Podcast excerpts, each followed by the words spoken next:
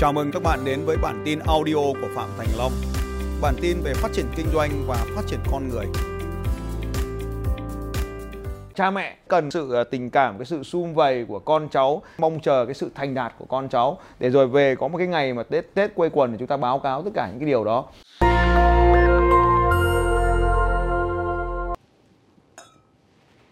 Chúc mừng năm mới các bạn. Hôm nay à, luật sư diễn giả nhà huấn luyện kinh doanh Phạm Thành Long cùng nhà báo Quốc Minh và toàn bộ ekip của chúng tôi sẽ thực hiện một chủ đề. Có lẽ rằng là chủ đề này gắn liền với câu nói của cổ nhân. Mùng 1 Tết cha, mùng 2 Tết mẹ và mùng 3 Tết thầy. Vâng, ngày hôm nay chủ đề của chúng tôi chính là mừng tuổi mẹ.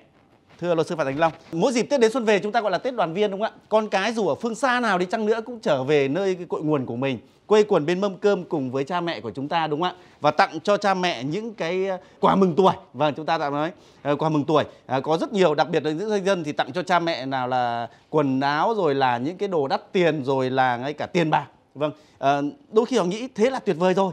Nhưng mà theo tôi nghĩ, theo quan điểm cá nhân tôi, dường như cha mẹ ừ, điều đó vẫn chưa phải là cái điều tuyệt vời nhất để mừng tuổi cha mẹ, đúng không anh? Mỗi một cái bậc cha mẹ sẽ có những cái nhu cầu khác nhau. Ờ, ở cái tuổi mà gọi, chúng ta gọi là cha mẹ thì có lẽ các cụ sẽ cần một cái thứ hơn, đó là cái sự à, tình cảm, cái sự sum vầy của con cháu. Và cũng có thể có ai đó đã từng là nói rằng là sẽ mong chờ cái sự thành đạt của con cháu. Để rồi về có một cái ngày mà tết tết quê quần thì chúng ta báo cáo tất cả những cái điều đó. Thì có lẽ là mỗi một gia đình sẽ sẽ một cái hoàn cảnh khác nhau. Nhưng mà ai cũng vậy thôi, cha mẹ nào cũng mong muốn được đoàn viên những ngày này. Và đặc biệt là cũng được mong chờ cái cái sự thành công của con cháu trong nhà. Vâng rõ ràng là khi con cái thành công, thành đạt trong cuộc sống, trong công việc thì đó là phần thưởng tuyệt vời nhất mà mỗi người cha người mẹ luôn mong chờ đúng không ạ? Và khi tết đến xuân về thì họ rất muốn con cái của mình là nói cho họ về thành công của chính họ đúng không ạ? Khi mà con cái kể về thành công tôi tôi thấy rằng là rất nhiều bậc cha mẹ đấy là cha mẹ của bạn bè tôi hoặc là có lẽ là các cụ thân sinh của anh Long cũng vậy thôi. Mỗi lần nhìn thấy uh, anh có thành công trong công việc thì rõ ràng là cũng rất là tự hào. Vâng và có một điều như thế này uh, ai người con nào cũng muốn mong muốn sự hiếu thảo thể hiện sự hiếu thảo của mình vâng và um, phải chăng cái sự hiếu thảo này nó chỉ chỉ cần phải thể hiện ở những ngày lễ ngày tết thôi anh à, tôi không, cho rằng là, là là chỉ là ngày tết nhưng mà tất nhiên là ở trong bộn bề cuộc sống ấy có thể có những cái lý do khác nhau khiến cho cái việc mà chúng ta gặp gỡ ở trong những ngày đó nó gặp phải rất là nhiều cái gián đoạn. Có rất nhiều người con vì uh, mưu sinh vì cuộc sống mà phải xa nhà phải xa cha mẹ mình. Cũng có rất là nhiều người vì những cái lý do khác nhau mà không thể gặp gỡ cha mẹ mình thường xuyên được thì có lẽ cái ngày Tết là cái sự kiện mà chúng ta quy ước với nhau, chúng ta mong chờ, chúng ta nỗ lực để cho tất cả mọi người đều được ở bên nhau. Vì thế mà ngày Tết có thể là cái ngày mà nơi mà chúng ta ờ, báo cho nhau những cái niềm vui, những, những cái sự chia sẻ như vậy trong cuộc sống. Vâng, và trong nhiều chương trình của anh thì tôi cũng đã thấy ờ, có một điều này có lẽ đây cũng là một bí mật của anh không biết anh có nên chia sẻ ở đây hay không thế nhưng mà có một cái điều mà anh đã hóa giải được những cái mâu thuẫn giữa mẹ và con vâng uh, giữa con cái với cả cha mẹ anh đã hóa giải được nó, bởi vì có những cái trường hợp mà rõ ràng chúng ta thấy rằng là họ vì một lý do nào đó mà họ gần như là không nhìn mặt nhau. Tất nhiên, đây không phải là trường hợp ừ, phổ biến, nó chỉ là đặc biệt, hy hữu. Thế nhưng mà trong chương trình của anh lại xuất hiện những cái đấy. Phải chăng là anh có nắm bắt được một cái ờ, tinh thần nào đó, một cái ờ, mấu chốt nào đó và anh đã gỡ rối được cho họ để họ hòa giải được với nhau? Ở trong cái cuộc sống thì chúng ta sẽ thấy rằng là à, những ngày Tết này mà khi mà chúng ta bàn về những cái xung đột này thì cũng có thể là cái điều mà các cụ gọi là húy thôi nhưng mà thôi cũng không sao. Biết đâu được ai đó đang xem Trong cái video này và vâng, lại có thể giúp nhau được giải qua và giải thoát được cái điều này. Thì nó xuất phát từ những rất là nhiều cái khía cạnh trong cuộc sống. Nhưng có lẽ cái đầu tiên mà chúng ta thấy là uh, là để mà định danh lên con người ấy, thì nó có một cái gọi là là cái nhu cầu. Mỗi một người trong cuộc sống của chúng ta sẽ có những cái nhu cầu khác nhau. À, cái này chúng ta đã cũng đã nói trong rất nhiều cái video trước đây. Nhưng mà vì cái sự khác nhau về nhu cầu như vậy cho nên là đôi khi trong cuộc sống chúng ta thấy rằng là cái này người này mong muốn thì không phải là cái điều người kia mong muốn. Thay vì đó là cái sự bù đắp cho nhau thì lại đấy lại là sẽ tạo thành cái sự xung đột.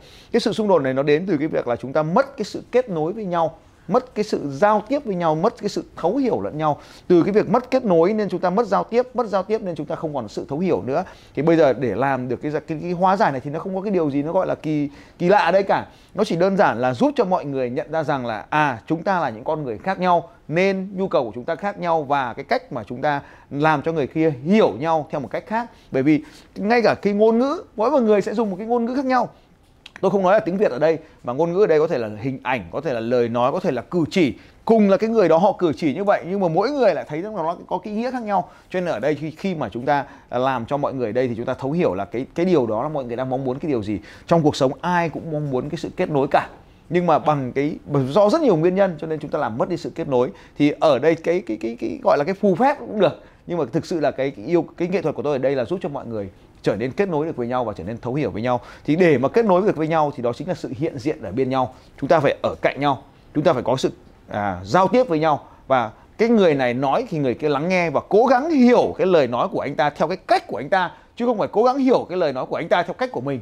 Thì khi mà chúng ta cùng nhau nỗ lực thấu hiểu nhau theo cách này thì cái mối quan hệ nó sẽ được uh, hóa giải còn nếu mà chỉ có một bên nỗ lực thôi thì nó cũng chưa, chưa thể mà làm được tất nhiên là là cũng phải bắt đầu từ một bên cho đến khi bên kia bắt đầu nhưng quá trình nó sẽ diễn ra lâu hơn thì cần một bên nỗ lực sau đó thì bên kia sẽ thấu hiểu và tiếp tục quá trình cứ như vậy Vâng, anh vừa nhắc đến ờ, cái ờ, chia sẻ như thế thì tôi ờ, chợt nhớ đến là mất sự kết nối. Vâng, thưa anh là có rất nhiều người con đi làm ăn xa nhà, đấy là vì mưu sinh thôi.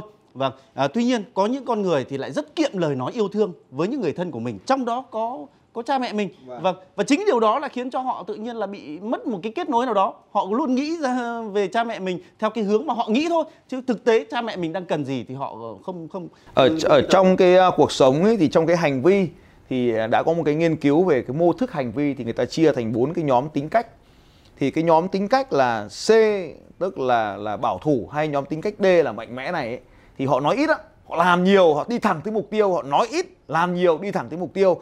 Cho nên có cái cái việc mà ai đó trong cuộc đời này kiệm lời thì cũng là cái chuyện bình thường thôi.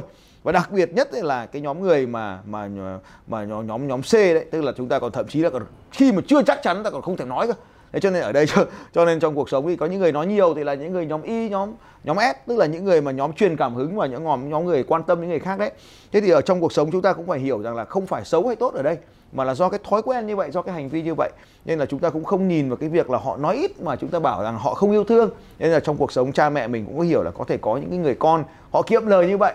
Nhưng mà nếu mà chúng ta là cha mẹ chúng ta cũng cố gắng hiểu rằng là à như vậy vẫn là cái sự yêu thương chỉ có cách là khác nhau thôi nhưng mà cũng đây cũng là cái nhược điểm như vậy thì nếu nếu bạn mang cái nhóm tính cách là CD nói ít, là chỉ nói khi cần thiết ấy, thì chúng ta cũng mong muốn các anh chị là mình cũng nên quan tâm tới những người xung quanh.